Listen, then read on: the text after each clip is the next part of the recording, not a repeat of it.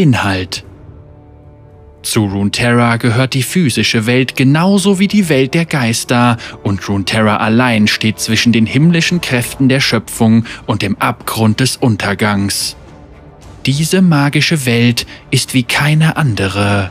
Die Völker, die sie bewohnen, sind wild und wundersam. Dieses Buch will dich einladen, auch ihre entferntesten Winkel zu erforschen.